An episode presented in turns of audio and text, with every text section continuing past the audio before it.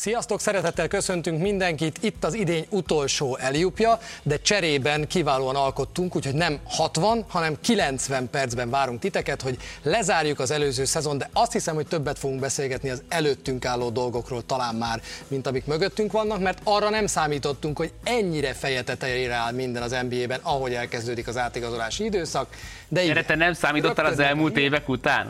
Ezre te nem számítottál az elmúlt arra évek nem számítottam, után? Hogy ez azt eredményez, hogy nekünk ma többet kell a jövőről beszélgetni, mikor eredetileg azért gyűltünk össze, hogy az előző szezon zárjuk le. Így van. Szia, sziasztok! Igen, amikor megbeszéltük, hogy a múlt hét egyikünknek sem jó, akkor legyen egy héttel később, legyen kicsit hosszabb, és bennem is utána esett le, hogy basszus, addigra már nyitva lesz a piac. Soha nem volt még úgy eljobb, hogy megnyitott a piac, és a piac pedig nem okozott csalódást, huszonnégy negyvennyolc hetvenkét óra alatt csak nem minden megtörtént, megnyíltak olyan kérdések, amik a következő hétre biztos, hogy adnak témát, azt már nem a tévében fogjuk követni. Így van, úgyhogy bele is vágunk, hogyha követtetek bennünket az elmúlt hetekben, hónapokban, akkor tudjátok, hogy ilyenkor általában a brekit játékkal szoktunk foglalkozni, meggratulálunk mindenkit, aki ügyes volt, elmondjuk, hogy mi milyen bénák voltunk, és elmondjuk, hogy mik a nyeremények. Ez nem most lesz, hanem a műsor végén, és erre jó okunk van, hiszen nyeremény átadás is következik majd az alley-oopban. Viszont belevágunk a hírekkel, ahogy ezt mindig szoktuk tenni. Úgy tűnik, hogy azok után, hogy a szezonban huszonegy egész három pontos átlagával Anthony Edwards mindenkit maga mellé állított, az off-seasonben sem nagyon tud hibázni, mert mióta befejeződött számára és a Timberwolves számára az idény, azóta csak még jobb dolgok történnek vele, hogyha ilyesmit lehet mondani. Igen, Anthony Edwards egy halálos fazon, ezt mondtam már szerintem a szezonban többször, hogy én az egyik legizgalmasabb, legszórakoztatóbb fazonnak tartom. Ha most még részvényeket kéne vásárolnom en bé á játékosba, akkor szintos, szinte biztos, hogy beletenném. Ugye a Timberwolvesról majd beszélünk, hogy milyen lehetőségei lesznek a következő szezonban bizonyos ö, ö, francia importoknak köszönhetően, úgyhogy ezek után kijött a Hustle című film Adam Sandlerrel, aminek hát az egyik fénypontja Anthony Edwardsnak a szereplése, aki azon kevés en bé á játékosok közé tartozik, aki még nem látta esetleg a filmet, aki nem saját magát alakítja, hanem egy szerepet játszik, és egy parádés gyökér. Én, a, én ennek örülök a legjobban, szerintem a legjobb pillanat, meg a, a legjobb storyline az egészben az övé, szerintem egyébként az egyetlen is, de ezzel megértem, hogy egyedül vagyok, viszont az, hogy ebbe ő így páros lábbal szépen beleállt, és állítólag Hernán Gomez maga kérte, ugye volt csapattársakról van szó, legyél már te ez a gyökér, neked ez annyira jól állna, és Edwards beleállt, meg aztán beleállt másba is a héten. Igen, beleállt egy pár dobásba a héten. Anthony Edwardsnak hát elég érdekes gyerekkora volt. Az érdekes részt most tegyük idéző és zárójelbe, mert az egy dolog, hogy valakinek nyolc évesen a édesanyját és a nagymamáját is elveszíti nagyon rövid időszakon belül a rák miatt. Utána elkezd a gimnáziumban játszani, és neki a kosárlabda nagyon sokáig egy ilyen hobbi, mert látja, hogy jól megy neki, meg amikor azt mondja, amikor először zsákolt, az volt az a pillanat, amikor azt gondolta, hogy ezzel neki lesz majd keresni valója, de már az en bé á kapujában is olyat nyilatkozott, hogyha az en ef el draftolnál rögtön oda menne, mert ott mindent csinálhatsz a pályán, lehetsz ünnepelni, az en bé á-ben meg mindenért megbüntetnek, hogy akkor is kijött ez a, ez a kis uh, sajátos uh, énje neki, de a gimnáziumban játszott quarterbacket, running backet és játszott cornerbacket is, és hát beleállt egy-két passzba, és elképesztő, hogy milyen karja van, hogy milyen pontosan céloz, és ez nem mindenkinek került el a figyelmét, sőt, senkinek sem, de olyan ember is felfigyelt rá, akiről nem gondoltunk. Igen, Tom Brady volt az, aki szintén szeret uh, körülnézni a piacon akkor, amikor éppen pihi van, és most Anthony Edwardsnak írtam, miután Edwards, ezt egyébként nem értem, Twitterre posztolta ezt a videót, szóval abban azért még van fejlődési lehetőség, hogy miért a Twitterre posztolsz egy ilyen videót, de Tom Brady ott van Twitteren is, meg mindenhol is, és ő írta, hogy tudom, hogy jobb a pénz, de szerintem rossz sportágat választottál. Az a hosszú passz egyébként az nagyon jó volt, de az incomplete lett, ha jól láttam, elkapni, azt nem feltétlenül sikerült. Én Anthony Edwardsot nagyon bírom, ezeket a nyári videóit nagyon bírok, még jobban szeretem, amit a pályán művel. Az amerikai foci múltjáról én azt olvastam, hogy ott több poszton szerepedőt, elsősorban a futása miatt szerette volna, hogy olyan elképesztő irányváltásai voltak már akkor, szóval lába jó, karja jó, ezzel a Timberwolves-szal Edward miatt sok baj nem fog történni a következő idényekben, azt hiszem. Én is azt gondolom, és, és talán mostanra már megszerette, meglátta a pozitív oldalát, mert, mert beleteszi a melót a játékába, és van az az angol kifejezés, hogy takes pride, tehát hogy, hogy, hogy, hogy neki ez egy becsületbeli ügy, hogy hogyan támad, hogy hogyan védekezik, hogy hogyan viselkedik a pályán. Egy olyan csapatban, ahol ott van a nála jóval idősebb Karl-Anthony Towns, ott van D'Angelo Russell, de mégis, hogyha a leghangosabb, a leg... leginkább a vezér szerepet betöltő fazont kell meghatározni, ebből a hármasból nála már idén is Anthony Edwards volt az, és azzal, ugye, hogy Beverley ott hagyja a csapatot, ezzel ez jövőre még inkább igaz lesz. És ugye Steve Kerrrel volt egy sztoria, még mielőtt draftolták volna, hogy abban az évben az egy per kettes pick volt a Golden State Warriors, és elhívták Anthony Edwardsot, és volt egy Curry nevével fémjezett gyakorlaton, rengeteget kell futni, rengeteget kell dobni, ezt Maronka Zsombor is mondta, hogy vele is ilyeneket csináltatnak ilyen hányásig, amikor kim van Amerikában, és pocsékul ment neki a dobás, és azért, mert fáradt, és ezért elkezdte beosztani az erejét, és mondta neki Steve Kerr, hogy figyelj, majd gyere vissza, hogy a többet melózol, és mondta, hogy ez neki annyira szíven ütötte, hogy, hogy a mai napig ezt egy ilyen sorsfordító beszélgetésnek tartja, amikor Steve Kerr-öt letolta. Két sors is megfordult edzőposzton az en bé á-ben az elmúlt egy hétben, hiszen Steve Clifford visszatért, és ismét a Hornets vezetőedzője lett, Will Hardyt pedig újonc vezetőedzőként kinevezték a Jazz élére. Kezdjük az előbbivel, szerintem két elég karakteres edzőt váltanak ők, Borrégot és Snydert.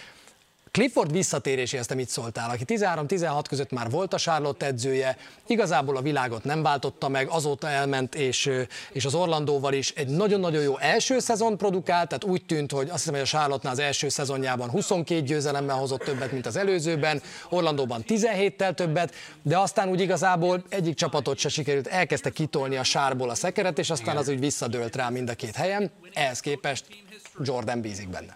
A félkövér rész. Mutatnám, akkor sem váltotta meg a világot, igen, ezt írtam föl én is.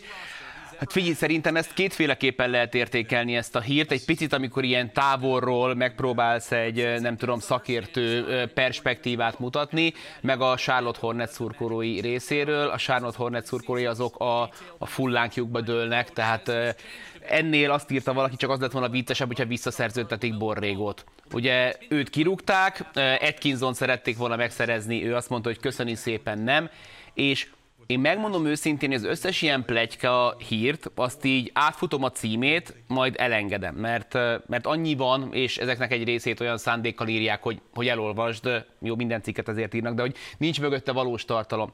Tehát, hogy egy csomó pletyka biztos, hogy elkerült a szememet. De hogy én Steve Clifford nevét nem láttam leírva azelőtt, hogy ide leszerződtették az elmúlt egy évben, én biztos, hogy nem láttam, azt biztos. Én is úgy volt, hogy mi van a jó Steve-vel, tényleg rég hallottam, hopp, megint a Hornets. Nem arról volt szó, hogy egy piacról úgy kellett kimenteni a fickót, mert hogy, mert hogy, mert hogy annyira forró ö, ö, portéka lett volna, és hát azért betelt egy-két vezetőedzői állás az elmúlt időszakban, ahol Jordan, hogyha azokat a cikkeket elolvas, hogy ők mondjuk kiket hallgattak volna meg.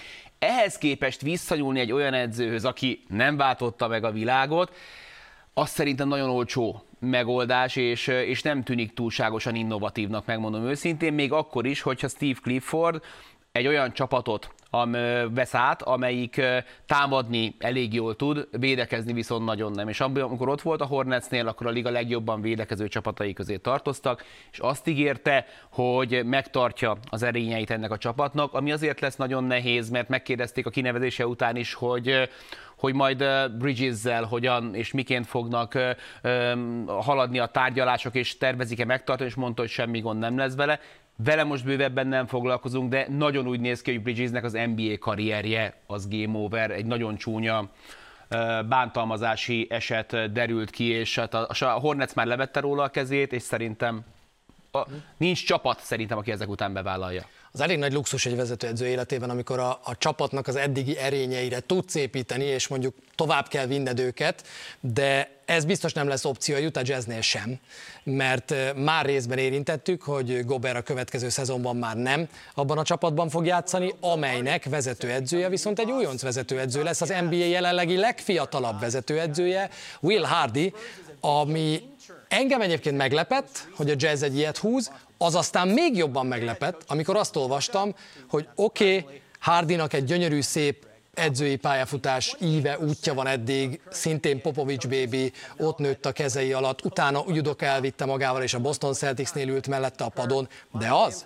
hogy egy olyan franchise, amelyik most azért valamennyire megnyomja a reset gombot, megbízzon egy fiatal vezetőedzőt, és öt, azaz öt évre szóló szerződést írjon vele alá, engem azért, ha nem is annyira, mint Brian Windhorstot, de meglep. Danny Ainge, annyira Danny Ainge lépésről beszélünk, ugye Windhorst erről beszélt, megmondom őszintén, ha nem hallottátok meg, nem láttátok azt, hogy akkor nem fogjuk elmesélni, nézzétek meg Brian Windhorst szereplését az E S P N-en, hogy azt hittem, hogy messzebben fog jutni ezzel a sztorival, de annyira el volt tájolva mindenki, az asztal körül ezt hitte. Aztán semmi nem történt benne, de amit vigyünk el belőle az az, hogy amikor Danny Ainge leszerződtette az akkor N B A szinten újoncnak számító Brad Stevens-t, akinek egy elég jó butleres egyetemi időszaka volt, ő hat évet kapott.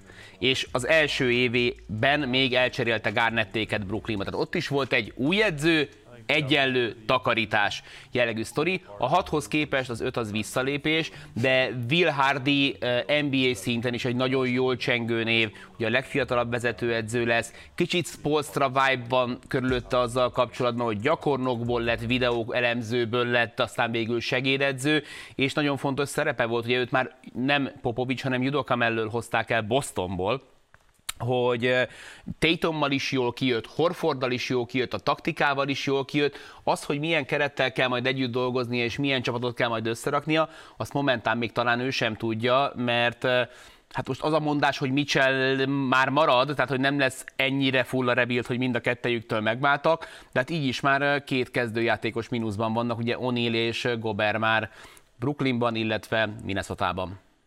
Igen, és ha már szóba került San Antonio, mert hogy Hardy is onnan jött, egyébként huszonkét évesen, elég nagy önbizalommal azt mondta magáról, beiratkozott egy gyakornoki programba a San Antonio Spursnél, ahova felvették, és azt mondta, hogy az első beszélgetésénél Gregg Popovichsal így úgy jött ki, hogy én igazából semmit nem tudok a kosárlabdáról, minden, amit eddig gondoltam, az vagy nem igaz, vagy nagyon kevés lesz ide. Milyen lehet egy ilyen beszélgetés, előre. Csabi? Innen kezdett előre. Milyen lehet egy ilyen beszélgetés? Majd megkérdezzük egyszer Brett Brown-t, aki most visszatér a San Antonio Spurshez, ez a harmadik hírünk.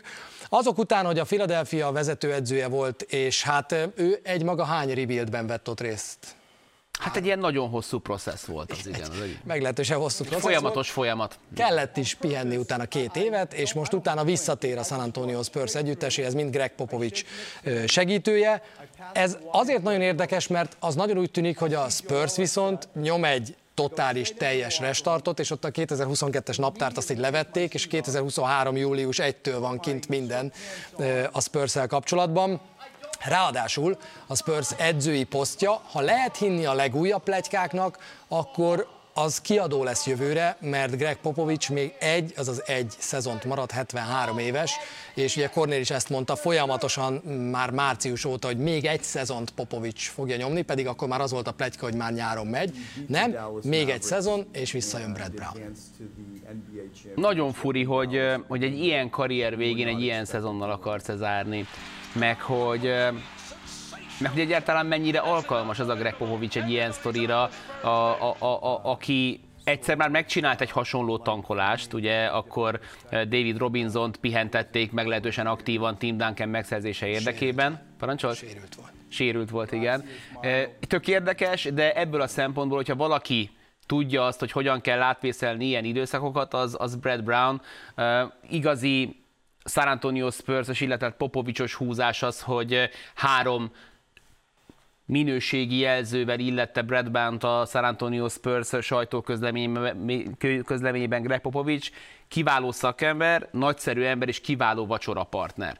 Tehát, hogy lesz egy társa Gregg Popovichnak, akinek azért ez egy nagyon nehéz sztori lehet, aki egy picit is dolgozott már tényleges munkakörülmények között, hogy, hogy az embereidet folyamatosan elviszik alólad, és, és öregszel, és értelemszerűen segédedzőnek harminc éveseket veszel föl, tehát egyre nő a szakadék a saját korosztálya, meg a, meg a kollégái között, és Brett Brown azért hatvan pluszos, tehát szerintem ilyen szempontból is egy, egy visszatérés, meg egy, meg, egy, meg egy jó időszak lehet ez Popovich utolsó éve számára, a Spurs pedig téged mennyire lepett meg ez a, ez a rizet?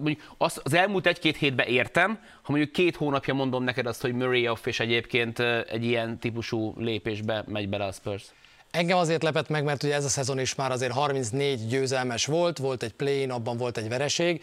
Én azt gondoltam, hogy azokat a játékosokat, és erről szerintem egyszer beszéltünk, azt kérdezte talán, hogy kik azok a játékosok, akikre ugye azt mondanám, ebből a fiatal magból, hogy maradnak. És én ott azt hiszem, hogy Murrayt és Johnsont mondtam, és közülük azt, hogy Murrayt feladja a Spurs, az egy, arról még nagyon sokat fogunk beszélni. Az, hogy restartot nyomott a San Antonio, az... Az furcsa, mert már eddig is azt éreztem, hogy két éve restartban vannak, de értem, hogy mik a célok, értem, hogy kétezer-huszonhárom, értem, hogy rá akarnak menni az egy per egyre, és nekem nagyon tetszik az, hogy így hagyja ott Gregg Popovich a San Antoniót. Azt mondják, akik ott vannak a környékén, hogy soha olyan felszabadult, amikor bajnoki címekért küzdött a San Antonio, amikor a playoffban kellett küzdeni, harcolni mindenért, soha olyan felszabadult nem volt, mint tavaly. Tehát, hogy neki ez a szezon már jó volt, és az, hogy most meg aztán még Brett is visszajön, és együtt lesznek a vacsorák, ez aztán, ez aztán fantasztikus lesz. Azért volt olyan felszabadult, mert nem hallotta a fülére, hogy el kell menni reklámra, mint ahogy mi már halljuk, nem? Úgyhogy megyünk is, és utána jövünk vissza, és természetesen beszélgetünk majd a draft első öt választottjával, aztán ugye eddig olyanok voltunk, mint a népmesében a lány, hoztunk is valamit, meg nem, megmagyarázzuk a Utah-t, megmagyarázzuk a San Antoniót, és beszélgetünk a top öt átigazolásról, mindjárt folytatjuk.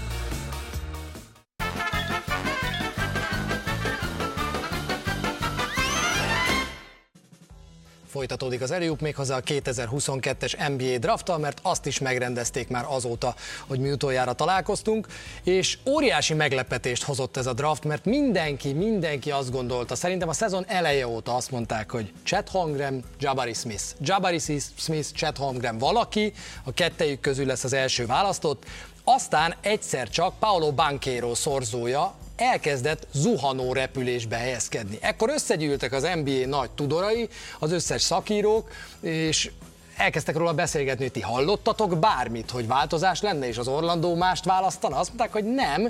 Végül is azt tudják mondani, hogy hiába mond bármit Vegas, mégiscsak az az igazság, hogy vagy Holmgren, vagy Smith lesz az első választott, és aztán Banchero lett. Úgyhogy talán az en bé á draft legnagyobb tanulsága az, hogy még mindig lehet ebben a social media crazy világban is ilyen meglepőt húzni, mint amit a Magic húzott. Igen, és uh, amikor utólag elkezdi az ember olvasgatni azt, hogy mit írtak előtte, mit mondtak utána, azért uh, senki nem tartja baklövésnek azt jelenleg, hogy, hogy Banchero lett az egy per egyes, és folytos, mert üsszentenem kell.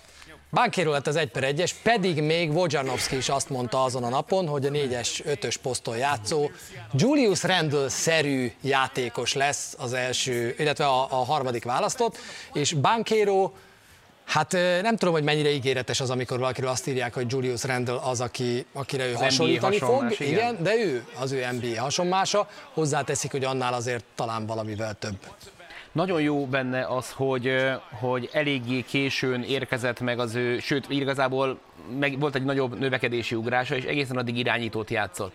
És nagyon jó szeme van, elég jól vezeti a labdát, és szeret passzolni is. Tehát az, hogy ő bárhova rakod a pályán, érdemes megnézni, én is ezt tettem, azokat a nyolc-tíz perces highlightokat, amik fönn vannak, azok között, akikről beszélni fogunk, én nála láttam a legnagyobb szórás, hogy hogyan tud stabilan kosarat szerezni. A gyűrű környékén, triplából, transitionből, futtából, áltából, úgyhogy egy, egy két lábon járó pontjár már ma az en bé á-ben. A védekezése a kérdés, hogy mennyire lehet majd a fejét összerakni, és majd beszélünk az idei újonc osztályról, hogy itt mennyi en bé á-ready védő érkezett. Az idei első három-öt picknél nagyon soknál merül fel az, hogy fejben mikorra rakják össze magukat, mert az, hogy a fizikai adottságai mindenkinek megvannak, az, az tökre egyértelmű. Nagyon jó felépítésű, nagy darab srácról van szó, de ennek ellenére megvan a fürgesége. Kíváncsi leszek, hogy az újjáépülő Orlandóban majd hogyan és miként találja meg a helyét. Ugye ők tavaly is nagyon jót húztak Wagnerrel, tele vannak fiatalokkal, úgyhogy én, én kíváncsian várom, hogy mi lesz majd vele. Akik még tele vannak fiatalokkal, és akik a legfiatalabb csapat voltak a komplett előző szezonban, ez a csapat az Oklahoma City Thunder, és ők elvitték azt a játékost, akit Chet Holmgrennek hívnak, és akiről azt mondják, hogy ennyire magas és ennyire jó játékos, ilyen vékonyan ebbe a ligába, még soha a büdös életben nem érkezett meg. Chet Holmgren Elment az Orlando Magichez is állítólag, illetve hát biztosan, mert erre tanúk vannak, hogy ugye ott megmutassa magát, de annyira az o ká céhez akart állítólag menni, hogy ott már az utolsó napon egy kicsit ellazázta a bemutatót, mert ő azt szeretné, hogy az Oklahoma Cityben kevésbé radar alatt, több türelemmel, több nyugiban tudjon készülni, míg szerint az Orlando Magicnél nagyobb lenne rajta a nyomás. Hét láb magas, négyes-ötös poszton játszik, elképesztő jól dob, vele kapcsolatban az a klasszikus, ilyen vékony emberekkel kapcsolatban mindig felhozott kérdés jön, meddig fogja bírni?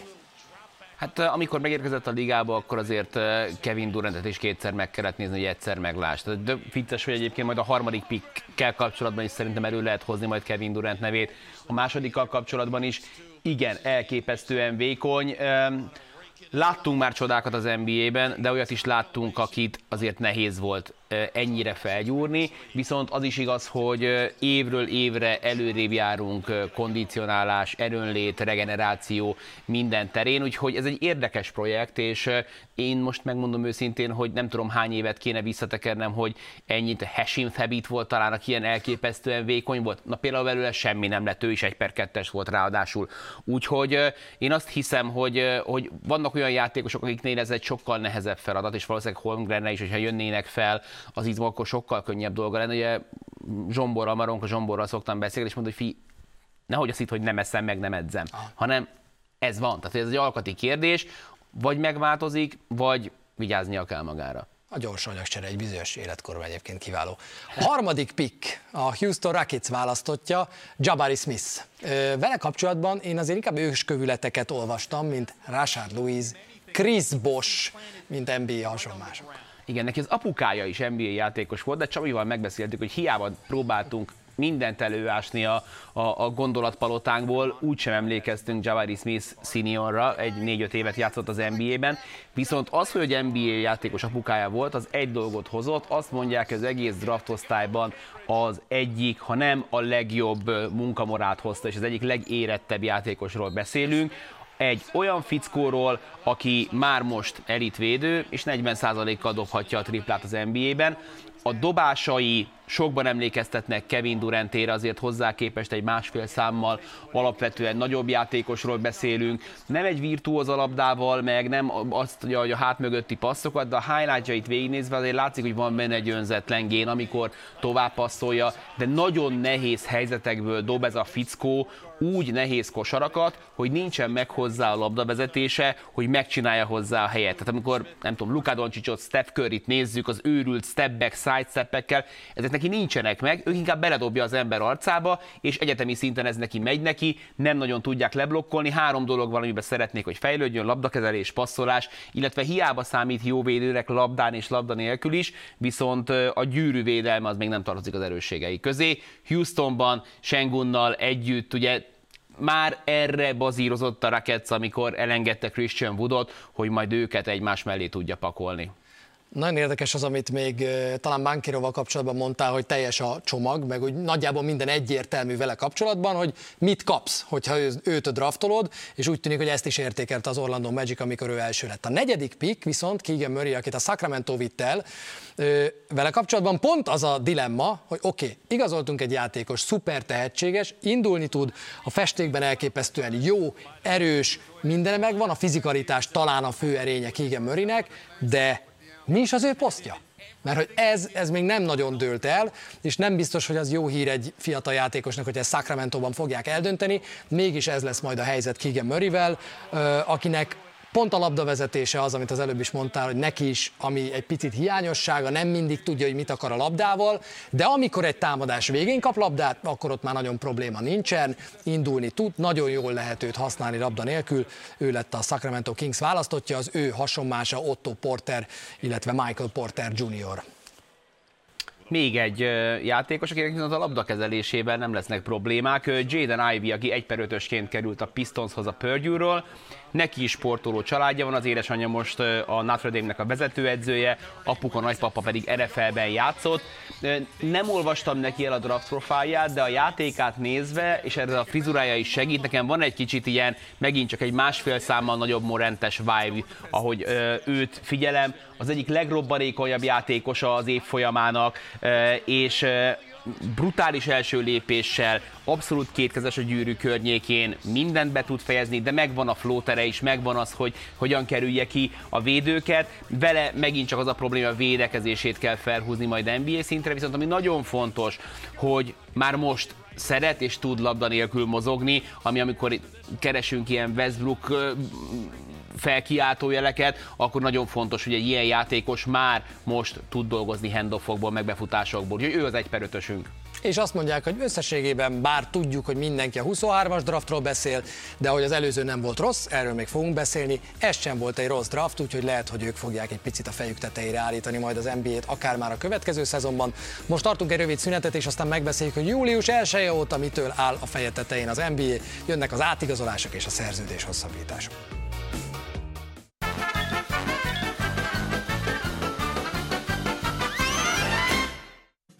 Fontos nap az en bé á-ben július elseje, ekkor elvileg ugyanis a csapatok foghatják magukat, felemelhetik a telefont, és elkezdhetnek beszélgetni azon játékosok ügynökeivel, akik szabadon igazolhatóvá váltak. Kvíz kérdés az, az elején. Előző négy napban csak WhatsAppoznak, akkor felemelik a telefont, ez a különbség. Kvíz kérdés az elején. Mi elvileg a legnagyobb kiszabható büntetés egy vezetőnek, hogyha ezt a szabályt megszegi? öt kiló? tíz millió dollár. tíz millió dollár. Oh. Na hát ehhez képest az en bé á már nem foglalkozik ezzel a szabályal, mert ellenőrizhetetlen, bizonyíthatatlan, meg amúgy sincs értelme. Úgyhogy így történt meg az, hogy július elsején, abban a pillanatban, hogy megnyílt az átigazolási időszak, egy csomó szerződéshosszabbítás volt előtte, ez még oké, okay, utána pedig egy-két átigazolás is, most ebből hoztunk el nektek ötöt. De ezt úgy képzeljék el a kedves nézők, hogy, hogy, tehát, hogy éjfélkor nyílik, magyar idő szerint éjfélkor nyílt a piac, és fél egykor alá volt írva a szerződés, amiről meg kellett, tehát érted, meg kellett beszélni, akkor hova mész, mit csinálsz, hova fog járni a gyerek, suliba. Nem, fél óra múlva kész volt a papírmunka. Hát ez már csak így. Ezzel soha többet nem fog foglalkozni. Szerintem az en bé á, nem tudom ki, a Daryl Morey volt az utolsó, akit ezért megbüntettek, szerintem neki van elszámolni valója Silverrel.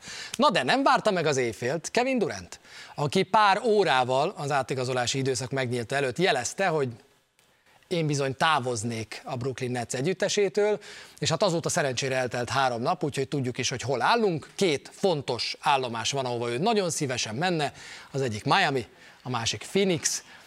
Úgy tűnik, hogy egy az egyben mind a kettő megoldhatatlan, körülbelül ezt matekozták ki az amerikai szakírók, egy harmadik csapat bevonásával esetleg van erre lehetőség.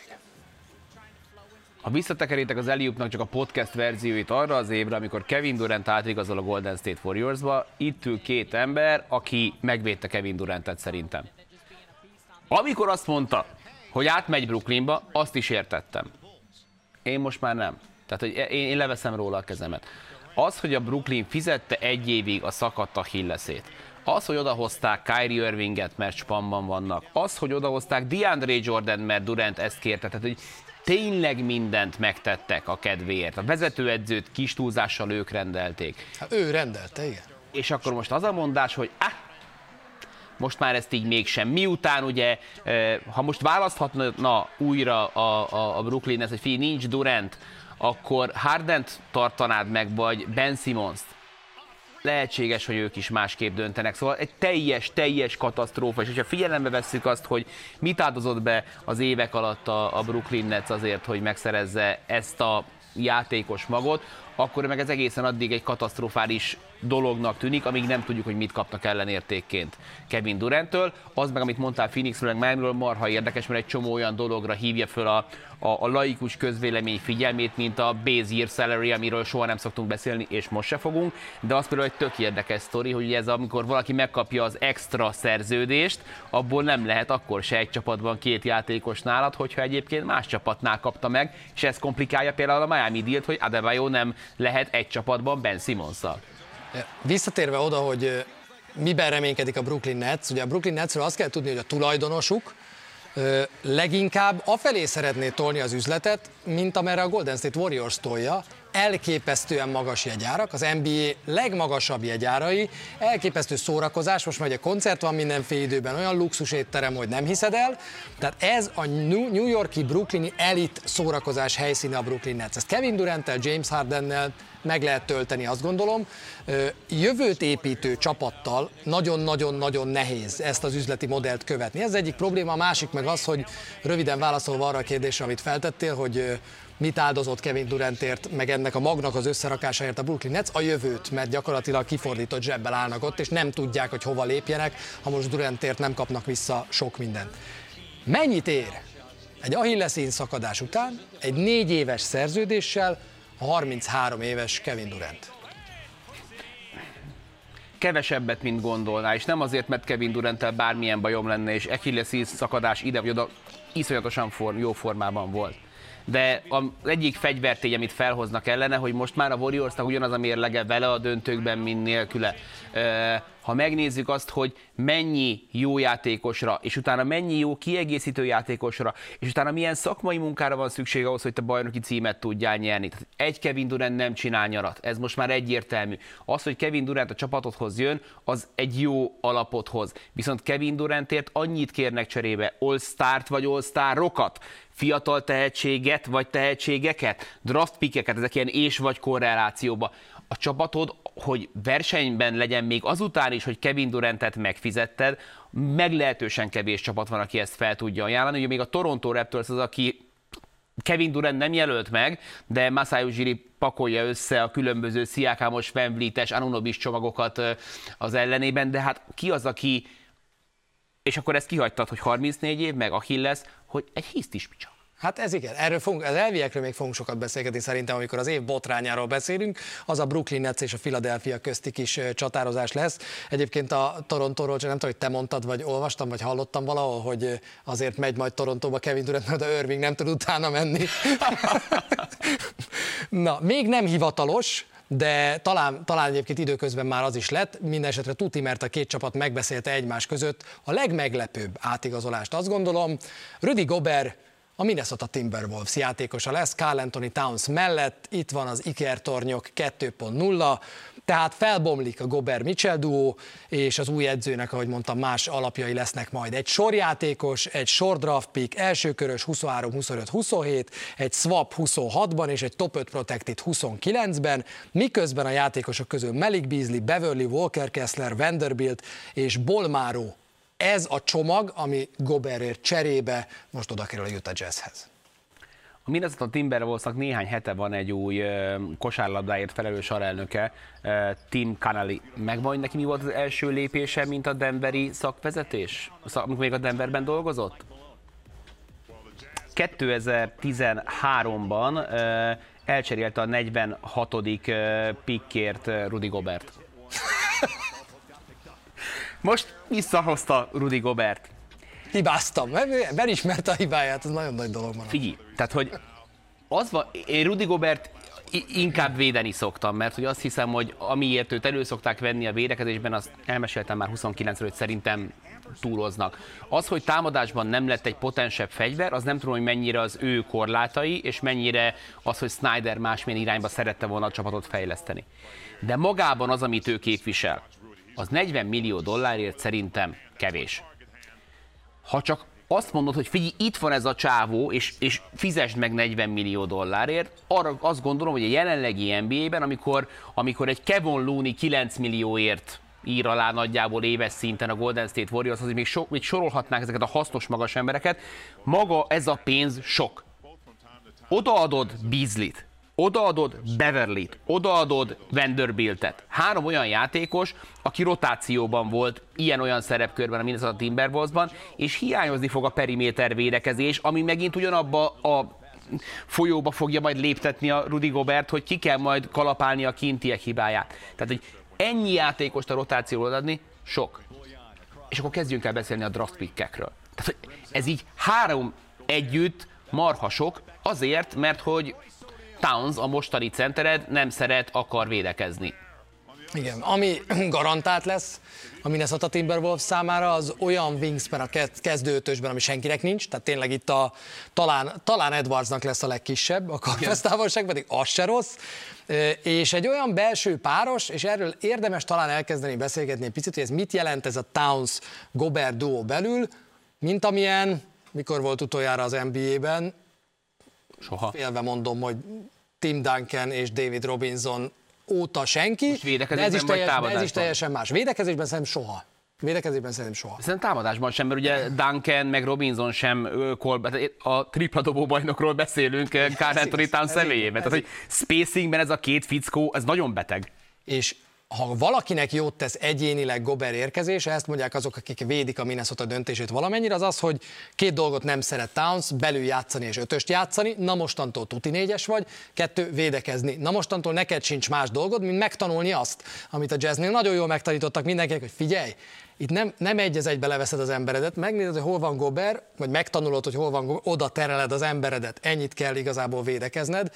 Towns válláról levesz valamit, de Vanderbiltet mondtad, aki, aki egy elképesztő alulértékelt játékos a, a közvéleményt, egy huszonöt perces játékosról beszélünk, aki hihetetlenül fontos védekezésben. Végig kezdett gyakorlatilag a tavalyi szezonban. A, azért, hogy belül legyen két szuperszárat, kívül igazából mindent feladtál, és nem tudom, hogy ezt jobban össze tudod-e hozni, rakni, mint ahogy a Utah Jazz össze tudta.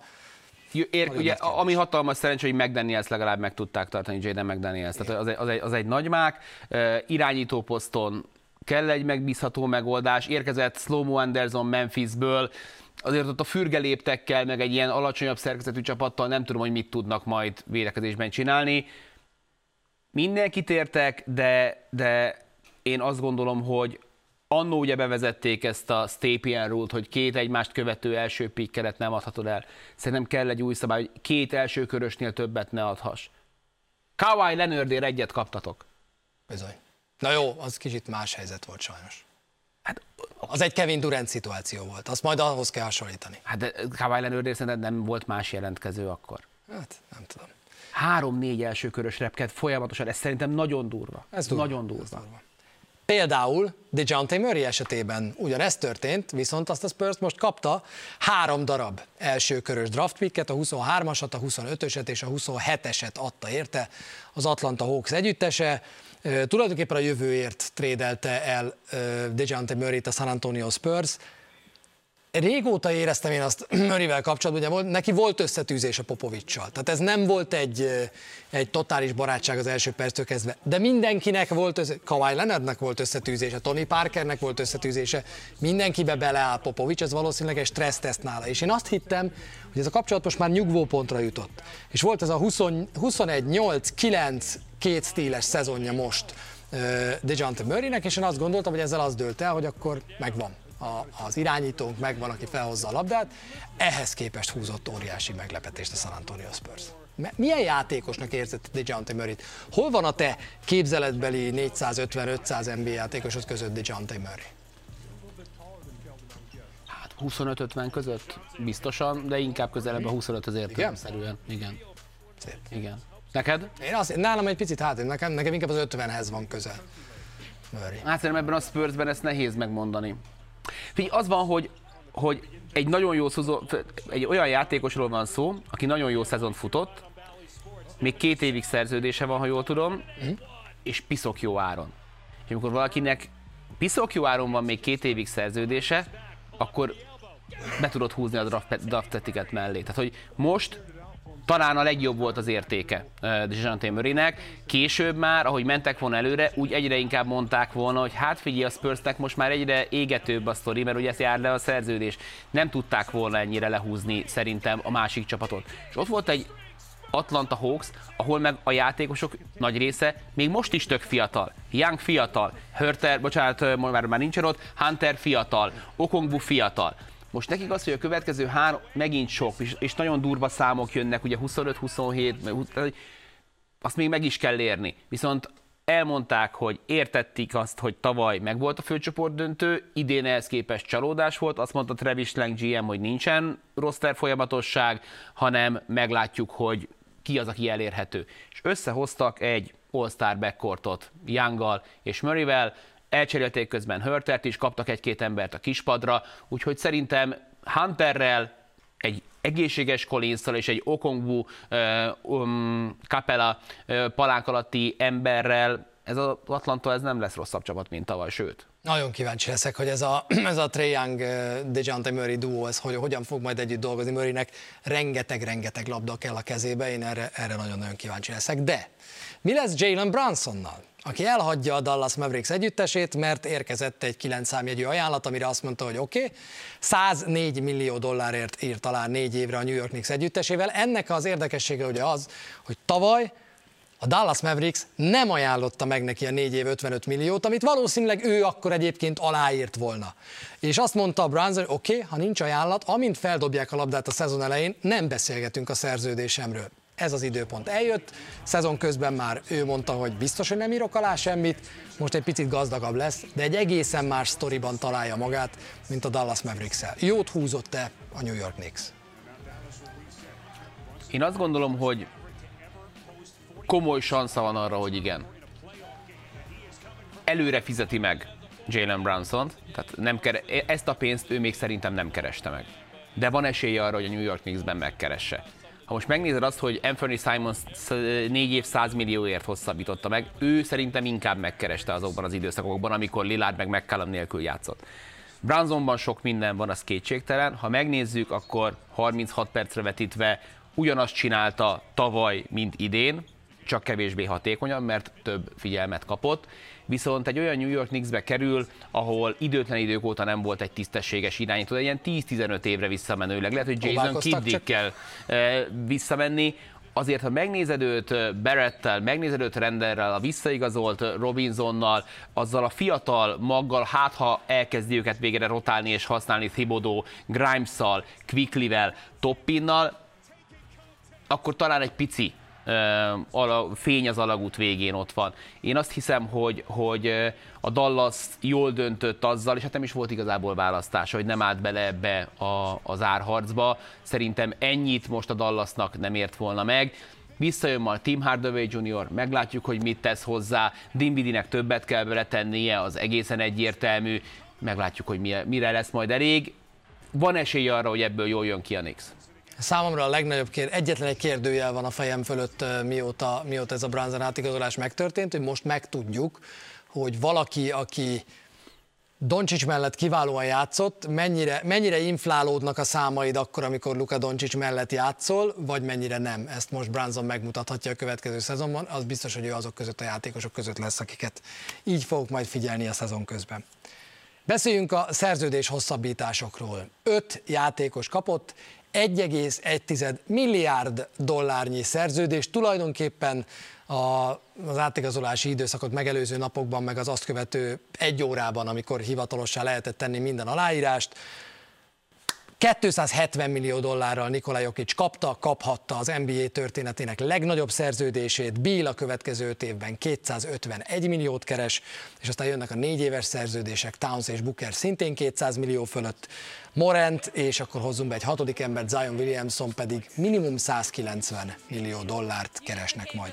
Volt-e ezek között meglepő, volt-e ezek között, amelyiken leginkább elgondolkodtál?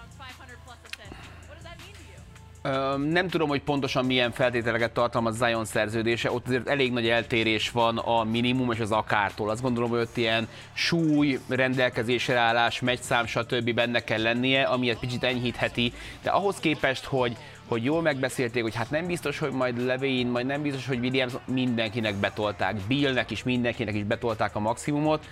Nekem azért tikkel azt hiszem az ötven milliós éves fizetésektől. Tehát értem, hogy most már százhuszonhárom millió a, a, a plafon, de hát eddig erről beszéltünk, hogy ezek a típusú játékosok, ezek tízből hétszer teherré válnak a csapatuknak. És hogy ez egy nem jó trend szerintem, hogyha megnézzük, hogy kivel mi történik. Én azt gondolom, hogy, hogy persze meg kellett adni Bookernek is, meg kellett adni nagyon sok játékosnak, de amit néztünk az előző szezonban, azért ezek borzalmas számok, és persze lehetséges, hogy majd eljön ez a korszak, amikor olyan durva lesz a fizetési plafon, hogy, hogy, hogy el lehet majd kezdeni arról beszélgetni. Emlékszel, volt erről egy csomószor szó, hogy, hogy LeBron James hatvan milliót is ér egy csapatnak maximális fizetésben. Én nem hiszem, hogy Devin Booker ér ötven milliót egy évre. Nem hiszem, hogy Bradley Beal él egy. Tehát ezek szerintem most már a, a, a piac, meg, meg saját farkába harap bele ezzel a cé bé á-jel az en bé á. Nem érnek ennyit szerintem ezek a játékosok már. Ha most egy pillanatra visszapillantunk a Minnesota Timberwolvesra, ott mondják ugye azt, hogy ezt a Towns-Gobert duót, ezt úgy tessék elképzelni, hogy ez a két ember négyszáz millió dollárjába kerül annak a klubnak. És hogy megére ez négyszáz millió dollárt. Megére a három szezon alatt nyolcvanöt mérkőzésen pályára lépő, időnként puhos, időnként magát teljesen elengedő Zion Williamson minimum száz kilencven talán, amit kaphat, max kétszázharminc. Tehát, hogy, hogy ezek, ezek nagyon-nagyon nagy problémává válhatnak, vagy pedig van az en bé á-nek egy olyan oldala, amiről én biztos, hogy nem tudok eleget, az az, hogy mennyire betonbiztosak és masszívak a bevételek közben a túloldalon, és mennyire mindegy ez, hogyha egyébként az en bé á meg a csapatok közbevételei azok száguldanak. Hát ugye sokat foglalkoztunk még a Northwest-ban az en ef el-el, ahol hasonló számokat látsz időnként, de a garantált pénz, ez, amit most behallgattatok, minden garantált pénz. Ha sérült, ha, ezek garantált pénzekről beszélünk, és mondom, ezzel meg az a problémám, hogy közben rengeteg en bé á-s házasság romlik meg, ezeket a szerződéseket tovább kell utána passzolni. Hát nézzük végig az előző szupermaxokat, a Wall már hol van, Westbrook már hol van, szinte mindegyiket el kellett cserélni időközben, mert, mert rájuk rohadt ez a szerződés. És ezek közül, jó, Jokicsot nem gondolom, de azért van egy pár, nem, Bill onnan megy majd valószínűleg nyugdíjba, mert nem hiszem, hogy bármikor lesz már komor kérője, de hogy itt azért több olyan időzített bomba kezd el ezzel párhuzamosan ketyegni, amit majd egyszer lehet, hogy hatástalanítani kell. Szóval amikor megúrott nagyon-nagyon a fizetési plafon, emlékszem, most már hat nyolc tíz éve, akkor volt egy ilyen akklimatizálódási időszak, amikor meg kellett győznöm magamat, hogy jó lesz ez így. Most ugyanebben vagyok, hogy azt hiszem már kicsit öreg vagyok, és rá kell boomerként beszélni magamat ezekre a számokra, meg hogy tényleg megérdemlik, és nem sajnálom tőlük, de hogy közben meg sokkal jobban el lehetne osztani egyébként ezeket a pénzeket. Rengetegen mondják azt, hogy minden en bé á szurkoló kösse be a biztonsági jöveket, mert akkor, amikor legközelebb tárgyalják majd a kollektív szerződést, egy büdös nagy lockoutra tessék felkészülni, mert ennek a vitának, ami majd nagyjából ennek mentén le fog zajlani, nem nagyon lehet más a vége. Az Alley-oopnak még nem ez a vége, most tartunk egy rövid szünetet, és utána megbeszéljük azt, hogy miért is válnak teherré a játékosok. Jön az év öt legnagyobb sztoria, mindjárt folytatjuk.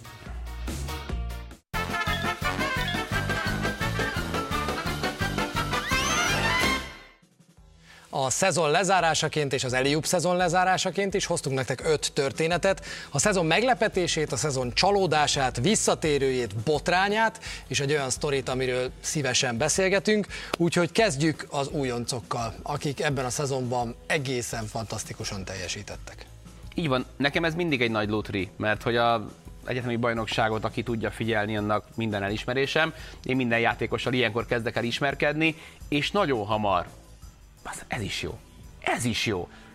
És el kellett kezdeni nézni, és most így, ha végignézzük a szezont egytől tízig lefelé, akkor a tizenegyedik helyen James Boone az első a Charlotte Hornetsből, aki azt mondom, hogy na majd meglátjuk. De még a tizedik helyen Zaire Williams a Memphisnél, hát playoff meccsen voltak, volt az, hogy húsz pontot dobott. És visszamész kilenctől egyig, Cunningham-estől, eh, Gidistől egy piszok erős szezon, eh, újonc évfolyamot kaptunk, en bé á-kész játékosokkal, en bé á-kész védekezéssel, úgyhogy ezt szerintem sokáig fogjuk emlegetni az ideit. Én ott kaptam fel a fejem, amikor kis kedvencem Josh Giddey nem került be a legjobb ötösbe az újoncok között, hogy mondom, oké, okay, és csak így végig gondolod, és végül is jogos.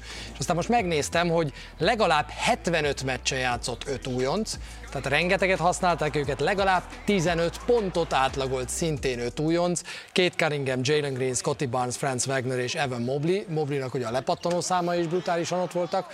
És ebből hogy... két csapat, bocs, bocsáss meg, de hogy, hogy mind Scottie Barnes, mind pedig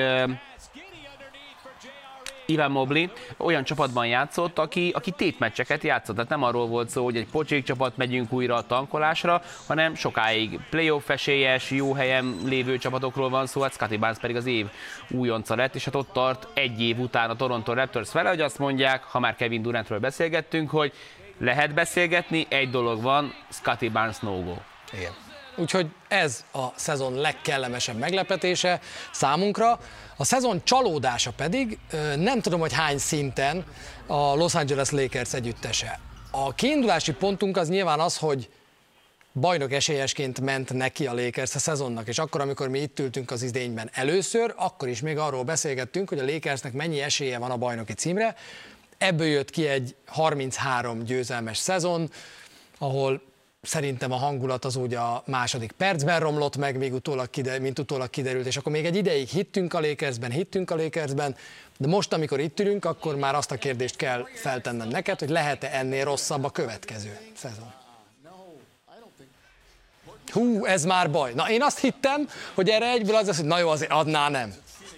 De az, hogy már ezen így nagypapáskodsz, vagy kis unokám, nem tudom benne. Már beszélgettünk a Hustle-ról a héten, vagy ebben az adásban, mi a héten megnéztük a miszter Bean hadakozását a mélyvel című Akkor lehet rosszabb. filmet feldarabolva, és én utálom az olyan filmeket, ahol mindig az történik, hogy egyre rosszabb és rosszabb helyzetbe kerül valaki. De idő után ettől ilyen diszkomfort érzetem lesz. És ez a szezon a Los Angeles Lakersnél ez volt, hogy minden egyes útelágazásnál abba az irányba ment tovább ez a vonat, hogy rosszabb legyen. Ami nekem a csalódás ebben, mondom ezt úgy, hogy én is a Lakers-t meg a Brooklynt jóval magasabb polcokra helyeztem a szezon elején, hogy LeBron Jamesről rengeteg utaságot, vagy rengeteg jó dolgot el lehet mondani, és vannak neki rossz tulajdonságai is, de az, hogy ne értene a játékhoz, hogy ne ismerni ezt a ligát úgy, mint a tenyerét, hogy ne ismerni a játékosokat úgy, mint a tenyerét, hogy az, hogy történik meg, hogy leül egy bajtársa Anthony Davis-szel, ismerik egymás gyengét, erőségét, ki mit szeret játszani, leülnek Russell Westbrookkal harmadikként, és, és amikor elmegy Russell Westbrook, akkor ott maradnak a vacsoránál egy pohárbor, mert hogy figyelj, nekünk ő kell, ez működni fog. És úgy, hogy, hogy ebben a csapatban ne felejtsük el, hogy, hogy Caldwell-Popok, Kuzmák és ki tudja még olyan hasznos kiegészítő emberek voltak, akikkel ez a csapat előtte bajnoki címet tudott nyerni. Nekem ez a legnagyobb csalódás, hogy LeBron James ilyen szinten lyukra futott. Én a mai napig nem akarom elfogadni azt a mondást, hogy ez, ez a Los Angeles Lakers és LeBron James a, a bubble-re volt tökéletesen kreálva, és aztán szerintem ez egy hülyeség. Az, hogy LeBron James szerintem minden volt csapattársánál hízelgőbben nyilatkozott folyamatosan Anthony Davisről, és hogy azt mondta, hogy ő az én emberem, ő az, akivel tökéletesen megértjük egymást a pályán is, baromi jól játszik, nem kell neki elmagyarázni dolgokat ötször. Na, emiatt furcsa nekem az, hogy egyetlen egy hibát találok a gondolatmenetedben a vacsorával kapcsolatban, hiszen nincs az a vacsora, amiből Westbrook megy haza először, és James és Davis marad, de egyébként értem. Tehát nem is igazán tudom azt megmondani, hogy hol ment tönkre egyébként a Los Angeles Lakers szezonja, és valószínűleg erre az a magyarázat, hogy nem ott ment tönkre a szemünk láttára a mérkőzéseken, hanem annál a vacsoránál, meg annál az első edzésnél, aminél bejött Westbrook, és már látta Frank Vogel, hogy hm, ez baromira nem fog működni. Olyan hatalmas áldozatra lett volna szükség, és leginkább Westbrook részéről, ahhoz, hogy ez a, ez a képlet működjön, és akkor most ne beszéljünk arról, hogy Jamesnek pozíciót kellett volna azért módosítania, hogy Davisnek kellett volna a játékstílusán változtatnia, amire de tényleg valószínűleg az lett volna, hogy, hogy amikor, amikor nem tudom, egy, egy, egy drogosnak akarsz egy újabb és újabb esélyt adni, hogy most majd egyszer sikerülni fog, és aztán rájössz arra, hogy hogy nem az esze meg, a, meg, a, meg az akarata, hanem az ösztönei uralkodnak rajta, és én nem, tehát Russell Westbrookról az a mondás járja, hogy egyébként nagyszerű csapattárs, kiváló ember, jótékonykodik, értelmes, okos, és a kosárlabda intelligencia az viszont valahol olyan szinten elveszett nála, elromlott nála, hogy nem tud már új szokásokat felvenni.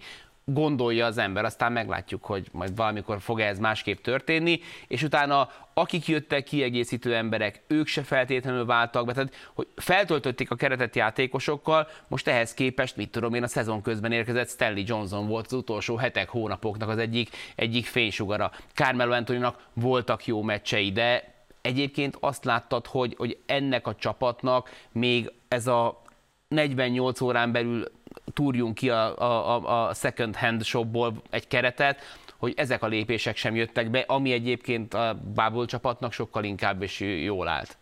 Szóval a megoldás Kyrie Irving, mert hogy nagyon arról van szó a Brooklyn Nets házatáján, hogy ugyan azt mondta a Kyrie Irving, hogy opt-in, tehát az utolsó évét lehívja, de már abban a tudatban, hogy ő azt azért nem Brooklynban szeretné eltölteni, hanem ő bizony a Los Angeles Lakers csapatához akar igazolni, ha tetszik valakinek tetszik, ha nem tetszik nem tetszik, és a két klub állítólag aktívan és serényen dolgozik azon, hogy ezt a két játékost, Kyrie Irvinget és Russell Westbrookot kicseréljék egymás között. Nagyon eltérő a két klubnak szerintem mostanra már a szándéka, mert amíg mondjuk egy hónappal ezelőtt a Brooklyn Nets a bajnoki címért akart volna küzdeni, most akar látni egy olyan keretet, ahol nem pazarolják el teljesen az egyébként meg ténylegesen mozdíthatatlan Ben Simmons-t, meg kapnak mondjuk valami jövőképet. Ezzel szemben a Lakers meg nyerni akar, és most és azonnal. Mindkét játékosnak egy-egy évre szól a szerződése. Ebből a szempontból ez nem para. Kyrie Irving ugye húzott egy blöfföt, amit nem nyelt be a Nets, így aztán kénytelen kelletlen aláírt. Az egy érdekes beszélgetés, bár mondom, szerintem ezt mi túldimenzionáljuk a játékosok közötti különböző ellentéteket, hogy Irving meg LeBron éppen milyen be van, mert ugye az ő elválásuk azért elég kemény volt. LeBron James így nem szokták faképnél hagyni, sőt, szerintem soha senki nem hagyta így faképnél, ahogy, ahogy Kyrie Irving, vagy igen? Szerintem nem, nem, igen? Nem, nem, csak nem akarom túldimenzionálni, de mégis oda jutok, hogy olyan szezonok után, mint ami Kyrie Irvingnek, meg LeBron Jamesnek volt, szerintem van lehetőség arra, hogy kezet fogjatok, és azt mondjátok, biztos, hogy persze. Gyere öreg, mert azért csak működött az Clevelandben. Biztos vagyok benne. Az a baj, hogy, hogy a, a, a régi Linekeri mondás az en bé á-ben is valamennyire működik, csak itt nem huszonkét ember játszik, és a végén a németek győznek, hanem a Lakers akarat az valahogy mindig teljesül. Tehát szerintem Irvinget is valahogy, valahogy össze fogják hozni a nap végén, és akkor majd lehet őket megint utálni, helyek közel egyébként meg joggal. Lonnie Walker már a Lakerszé, ő nem tudott San Antonioban bizonyítani, de most majd megpróbál a Los Angeles Lakers, ugye a Monk Juan már Tuszkán nincs. Anderson is. Monk már nincs, szerintem a Lonnie Walker Monk csere az nem egy jó csere szakmailag, tehát az hozzátenni nem fog, csak elvenni tud. Toscano Anderson viszont egyértelműen egy hozzáadott érték hozzáállásban is, mert azért azzal is volt probléma a Lakersnél. Igen, jó karaktereket kell hozni ehhez a csapathoz, ez teljesen egyértelmű. Folytassuk a szezon visszatérőjével. Nem volt köztünk nagy vita, hogy a szezon visszatérője az a játékos, aki kilencszáznegyvenegy nap után visszatért, és a Golden State Warriors a bajnoki címet ünnepelhetett. Klay Thompson az idény visszatérője. Akkor, amikor Thompson visszajött, és Draymond Green sérült volt, és azt mondta Draymond Green, hogy hát ez nem létezik, hogy én kihagyom ezt a meccset, és felöltözött, ott volt a feldobásnál, és aztán gyorsan faltolt egyet talán pont ő, hogy aztán leülhessen, de ott akart lenni Klay Thompson bemutatkozásán, akkor én azt egy ilyen nagyon jó pofa dolognak gondoltam. Aztán egy utólag meg teljesen más megvilágításba kerül, hogy, hogy ez a Golden State Warriors minek köszönheti részben ezt a bajnoki címet, akkor, amikor balhék vannak az en bé á-ben mindenfelé a nagy csapatoknál, akik bajnoki címről átsingóznak. Volt egy csapat, amelyik így összezárt, már évekkel ezelőtt, és így együtt elmentek a bajnoki címig, és ebben a bajnoki címben egyetlen egy ember hitt a szezon elején, úgy hívták, hogy Klay Thompson. Ő volt az, aki kimerte mondani, hogy championship or bust ez a szezon. Klay Thompson, ha nem lenne, akkor tényleg ki kellene találni egy olyan világban, ahol, ahol egyre jobban térünk vissza a bífek világába, egyébként nem tudom figyelni, de ez az éve sokkal, sokkal, sokkal paprikásabb volt, mint az elmúlt néhány éve, ahol a játékosok hát nagyon óvakodtak attól, hogy nyíltan egymásnak menjenek, most marhára nem ez történik. Klay Thompson egy, egy nagyon sajátos jelenség, és tök érdekes, hogy visszajött, és nem azt a Klay-t kaptuk vissza, aki, akit elengedtünk. Voltak meccsei, amikor idézte magát, volt a döntőben, hát döntőben nem is, a playoffban volt olyan meccs, a döntőben voltak oké meccsei, de nem volt harminc pluszos kirobbanás, minden dobás bemegy. De, de maga az utazás az egészen elképesztő, hogy ő, hogy, hogy, hogy vártuk már vissza, amikor, amikor látszott rajta, hogy, hogy az első nyolcszáz nap az elröppent, az utolsó száz. Azon, azon már látszott, hogy már nagyon-nagyon ki van borulva, és akkor utána eljutunk a bajnoki címig, és utána eljutunk a, a parade-ig, ahol, ahol Klay Thompson lopja a műsort, és, és egy két lábon járó mémgyár lesz belőle. Jön most egy nyár, én azt gondolom, hogy Klay Thompsonnak jövőre durva szezonja lesz. Tehát, hogy lekerült a teher, visszajött, melózott, nyert, és jövőre vissza fogjuk kapni azt a Klay Thompsont, akit elkaptunk, és, és szerintem benne még az ideihez képest bőven van upside, mert egy komplettebb játékost kaptunk vissza, aki rosszabbul dob. jövőre, hogyha kiegyenlíti azt, hogy mi az, amit hozott az en bé á-ben a saját játékával, a betöréseivel, az alapvonali munkájával, és egy kicsit visszakapja a ritmusát még inkább a tripláknál, akkor szerintem ez a Warriors, ez, ez csak Thompson posztját tekintve jobb lehet, mint idén volt. És erről, hogy hogy jön vissza a következő szezonra Klay Thompson, erről pont most kérdezték egyébként a napokban, és azt mondta, hogy egy pillanatra képzelje azt el mindenki, hogy én kilencszáznegyvenegy napig voltam sérült, ami azt jelenti, hogy három évet azzal foglalkoztam a tizenkilences nagy döntő óta, hogy hogy van a testem, hogy összerakjam a testem. Én nem tudtam azzal foglalkozni, hogy hogy lesz jobb a játékom, felcsípjek ezt-azt, gyakoroljam azokat a dolgokat, amik nekem annyira nem mennek. Most jön az a nyár, amikor foghatom magam, és úgy megyek le majd edzeni, hogy lesz egy listám, hogy akkor én ebben, ebben, ebben szeretnék jobb lenni, ezt meg szeretném megtanulni. Úgyhogy ő is azt mondta, hogy kit érdekel az ahilleszem, meg kit érdekel a térdem, egészséges vagyok, jól vagyok, elhúztuk, eléggé elhúztuk ahhoz a visszatérésemet, hogy fizikálisan rendben legyek, most jön a java, sokkal jobb leszek, mint eddig voltam. Igen, nagyon jól konzerválták, és nagyon jól tartottak ki, és persze kellett az, hogy Poole ilyen jól játszon, hogy odahozták Otto Portert, aki azóta már odébb állt, hogy Gary Paytonnak volt jobb, voltak jobb időszakai, aki már azóta odébb állt, Toszkán, aki már azóta odébb állt, tehát ezért a Golden State Warriorsnak értelemszerű áldozatokat már kellett hoznia, de hogyha elég csak a szomszéd öltözőbe átnéznie, már ugye a szomszéd fakba Steph Curryhez, hogy ő mit tett hozzá a játékához a sérülése után, a bajnoki címig, a döntő em vé pé címig, hogyha egy hasonló ugrást, vagy egy finom hangolást, pályakorrekciót látsz még Klay Thompsonnál is, akkor, akkor ez az ablak, ez, ez egy ideig még nyitva lesz San Franciscóban. Hát nem tudom, szerintem már a, már a zsalugáterek is csukva vannak a Philadelphiánál és a Brooklyn Netsnél is, az ő balhéjuk, az ő egész szezonon át tartó balhéjuk, az év legnagyobb csalódása talán. Ö, mit mosolyogsz? Nézek egy sorozatot, yeah. Hex a címe, zseniális, majd beszélek róla, vagy mesélek okay. róla. Egy komikus nőről szól, meg az ő mentoráltjáról, és megpróbál lelket önteni a komikus nőbe a fiatal csaj, és mondja, hogy figyelj, apukám mindig kosárlabdát nézett, és volt valami csapat, és mindig azt mondta, hogy trust the process. És hogy, és hogy ne, ne aggódj, hogy nem működött jól ez a, ez, a, ez a show, a következő jó lesz. És akkor csaj mondja, igen, jó, és megjelenik a csapos, hallottam a beszélgetést, a Philadelphia hetvenhatos volt ez a csapat, és kérdezi az idősebb, na és bejött nekik? Á, minden évben elszúrják. Ezt pont tegnap néztem ezt a részt. Nagyon-nagyon sok balhé van, aminek szerintem a, a részleteiről már nagyon sokat beszéltünk. Talán nem is érdemes róla már ezen a ponton. Az oltások körüli balhék, Irvinggel, a Ben Simmons körüli kiülöm, nem játszom, nem edzek, nem vagyok hajlandó, megbüntetünk, a végén elcserélünk balhé. Sokat beszéltünk ma is arról, hogy játékosok mennyi fizetést kapnak, ehhez képest mennyire tudják igazából túszként tartani a csapatukat, hogyha van egy ilyen kétszáz millió dollár környéki szerződésed. Mik a tanulságai, enne, akár ennek a Brooklyn Nets, Philadelphia hetvenhatos balhénak, akár bármilyen más balhénak, Harden, még Houstoni elcseréltetésének, ami ugye szintén kapcsolódik a Philadelphia hetvenhatos-hez, mert elterjed egy olyan vita, hogy ezt az en bé á-nek valahogy el kell kezdenie szankcionálni. Te mennyit gondolkodsz ezen, és tudja-e ezt szerinted szankcionálni az en bé á? Cél kell-e, hogy ez legyen, vagy ez egyszerűen elkerülhetetlen azáltal, hogy a fizetések ennyire nőnek, és hogy a játékosok hatalma elképesztő mértékben nő? Hát a, a tanulságokról a július elseje óta eltelt két és fél napban semmi. Tehát nincs tanulság. Tehát, hogy én azt gondolom, hogy az elmúlt években tök sokszor mondhattuk azt, hogy egyre több helyen egyre kompetensebb gé em-ek egyre jobb döntéseket hoznak, most nem ez látszik.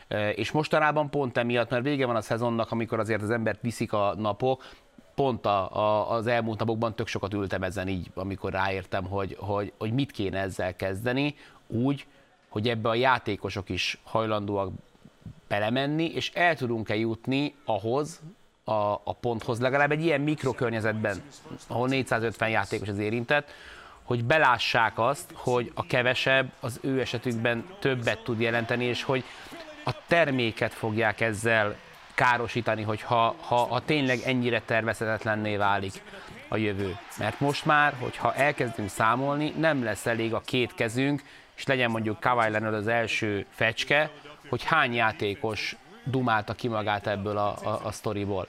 És, és azért hülyék, mert hogyha ezt így fogják végigtolni, akkor a, a tulajdonosok, amit te is mondtál az előző szegmens végén, oda fognak állni két lábbal, és az neki figyelj valahol, meg kell védenünk a befektetésünket, mert a másik lehetőség az az, hogy ezt mind áttolják majd a nézőkre, és fizesd meg a, a játékosok hülyeségét.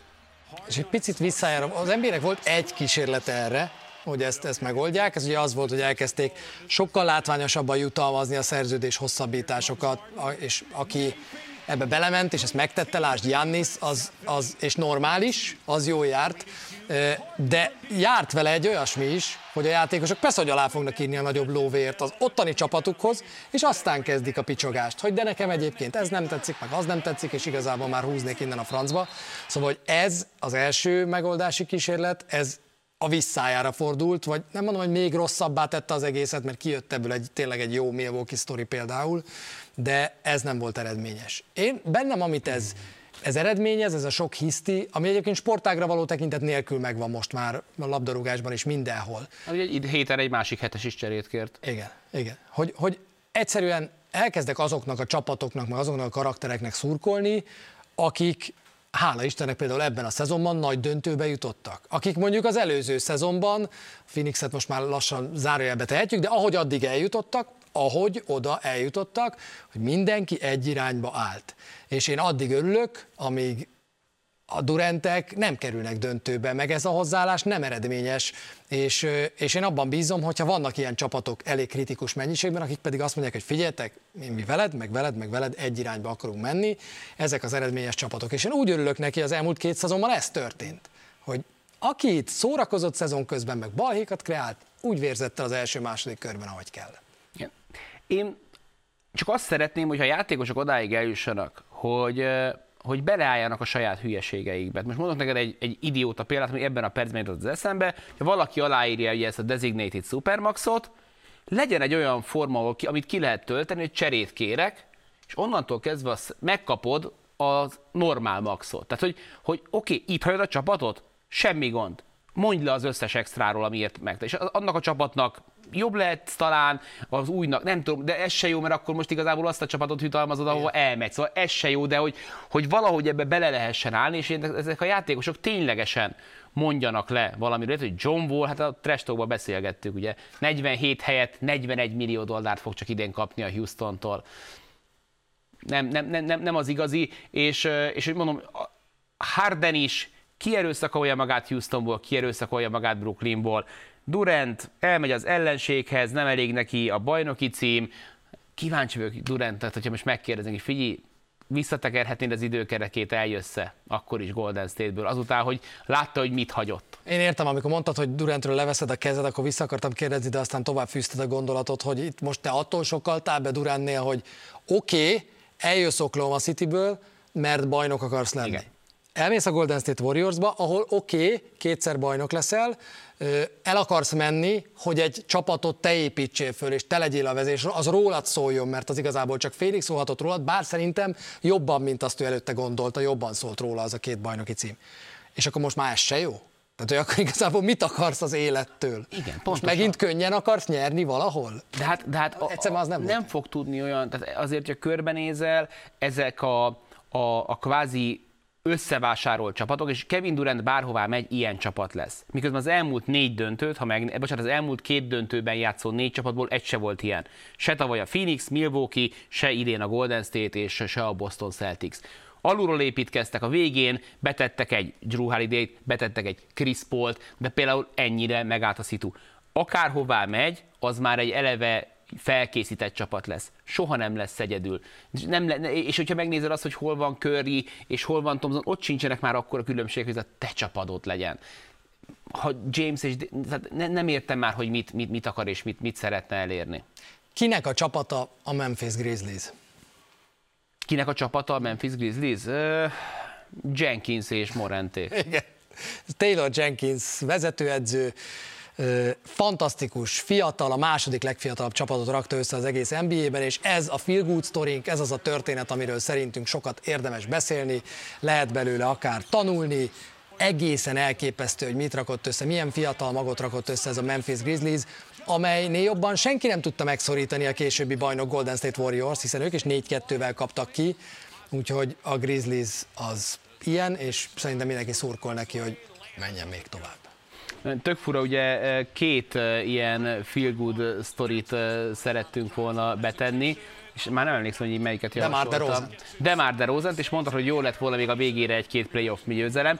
Én a Grizzlieszel ugyanúgy voltam, de majd elmondom itt, hogy milyen feel good sztori volt, de a végére a Grizzlies azért egy picit így besavasodtak, ahogy Sanyi szoktam mondani. Tehát a végén azért előjöttek olyan dolgok, amiken szerintem nem baj, hogyha idén majd dolgoznak, hogy, hogy a szerethetőség az megmaradjon a jó játéktudás mellett. Elveszítették Anderson, de egyébként pedig biztos vagyok benne, hogy annyi játékos, Meltont is elcserélték már, öm, léphet még abban a csapatban fölfelé, hogy tök törvényszerű, hogy ennyi embert elengednek. Morantnek a játékstílusa azt gondolom, hogy, hogy, hogy finom hangolást igényel, a sérülékenységére oda kell figyelni, hogy ne tegye tönkre magát, de annyira jó karakterek dolgoztak idén együtt. Draymond Green azt mondta, hogy a Memphis kis probléma, a Dallas nagy probléma. Itt az újabb kis, kis nem tudom, olaj a tűzre, hogy jövőre majd erősebben térjenek vissza, amit azért belassít, hogy Jaren Jackson juniornak most volt egy meglepetés műtétje, és négy-hat hónapot ki kell majd hagynia, de a Memphis építkezése azt gondolom, hogy abszolút példaértékű. Két dolog van, el kell nekik fogadni majd, hogyha Jackson hiányzik a szezon elején, akkor egy picit lassabban fog indulni az a szezon, mert, mert Jackson azért rengeteget számít abban a csapatban. A másik az, amit elkezdtek, hogy egy-két olyan ját, tehát azért ott alakult a túl sok jó, tehetséges mellékszereplőből ki lesz, kik lesznek főszereplők, hárman, négyen kérdés, és ezeket szépen lassan, inkább előbb, mint utóbb el kell kezdeni meghozni ezeket a fájdalmas döntéseket, de ezeket a Memphis Grizzlies egyébként elkezdte, úgyhogy nem tudom, hogy Taylor Jenkinsnek akarunk-e utólag egy képet a falra majd jövőre, hogy ő legyen az évedzője, bár én a Sunsra szavaztam akkor, de, de én megadom, hogyha azt mondjátok szaszával, hogy tegyünk fel ide egy Jenkins képet, akkor, akkor szerintem feltehetjük majd, és indíthatjuk majd ezzel az Alley-oop következő szezonját. Előtte viszont még van némi dolgunk, mert hogy van még egy feel good sztorink, amit mi nagyon-nagyon szeretünk, volt egy játékunk, egy bracket játékunk, az elmúlt hetekben, hónapokban sokat beszélgettünk erről, és voltak értékes, vannak értékes nyereményeink is, és megvan ennek a játéknak a végeredménye. Harmadik helyen végzett György Martin, aki a harmadik helyezettnek járó kártyás csomagot nyerte, ebben van legalább egy aláírt kártya, majd azt fogjuk kérni tőle, hogy majd mindenképp mondja meg, hogy kié volt az az aláírt, hogy el tudjuk mondani, meg hogy volt-e több. Második helyen végzett Darida Róbert, aki egy meglepetés labdát nyert, amit valaki aláírt, de nem tudjuk, hogy kicsoda ez, hogy működik ez a sztoriban. Hát úgy, hogy beletesznek ilyenkor labdákat, és akár LeBron James-é is lehet az aláírás. Ezt így veszed meg, eléggé combos hatszámjegyű ára van, hogy amikor kihúzod, akkor kiderül, hogy mondjuk egy Melton aláírás van rajta, vagy egy Lonnie Walker, igen, igen. Az első helyezett pedig itt ül velünk, Ferenci Tamásnak hívják, aki pedig, majd Baskát mindjárt megkérem, hogy prezentálja az ajándékot, egy aláírt Luka Doncic mezzel lett gazdagabb. Nagyon-nagyon gratulálunk Tamásnak, aki most már kicsit javítottam a számokat, tehát hogy tizenöt párharcunk volt, mind a tizenöt végkimenetelét telibe találta, és a tizenötből nyolcat, illetve a végkimenetelét telibe találta, és a tizenötből nyolcszor azt is megmondta, hogy hány meccs kell a továbbjutás. A stimmel, amit elmondtam? Nem néztem így utána, de, de remélem, hogy nagyon bírtam. Igen, aztán néztük, és az biztos, hogy top nagyon kevésben volt az elég, egész világ. Én nyolcat mondtam, most huszonkettőt Én is láttam. láttam. igen, egy huszonkettőt. Az biztos, hogy top harminc van. Hány bracketed volt? Egy, ez az egy. Ez az egy? Esküszöm, hogy igen. Nagyon durva. És sok helyen játszottál vele? Tehát több helyen be nem Nem, csak, csak itt, hozzánk. Csak itt. Van egyébként kedvenc csapatod? Hát a Boston mondanám most egyébként kezdőncnek. Ah, és de, de még nem alakult így ki, már nem nézem el régóta. Mióta nézem? A, a buborék, buborékba kezdtem Aha. el, akkor találtam rá. És úgy még csapatot nem szerettem meg igazán, inkább játékosok az állok közel, de igen. Szóval Mondd most a Boston. A kedvenc három en bé á játékosodat. És hogy miért Doncic az első? Nem lesz benne. Okay. Mondanám a Paul George-ot, szerintem ő az én kedvencem. Westbrook, őt, őt nem tudom megmagyarázni, de őt szeretem nagyon, meg LeBront, ő is nagyon szeretem. És miért kezdtél a buboréknál en bé á-t nézni? Rájöttél. Nem volt, igen, és nem volt foci. És akkor Mert én a focival nőttem fel, az állt hozzám mindig legközelebb, és akkor kerestem valami mást, és így rátaláltam. Ezért ez kemény, hogy valaki Boston szurkolóként ilyen hidegbérrel végigviszi a bracketet és kihozza, vagy Boston szimpatizásként és kihozza a Warriors-t. És ez gratulálunk ehhez. Igen, az hogy, az, hogy nem bízott annyira a Celticsben, az a, a legnagyobb mellényúl, mellényúlása, de az egész bracketjének a leggyengébb pontja, nem tudok már elég idézőjelet mutogatni, az az, hogy a Boston Brooklyn-t az négy hárommal hoztad ki. Igen. A Celticsnek, tartott azért a Netstől. Szerintem ezzel voltunk páran. Igen.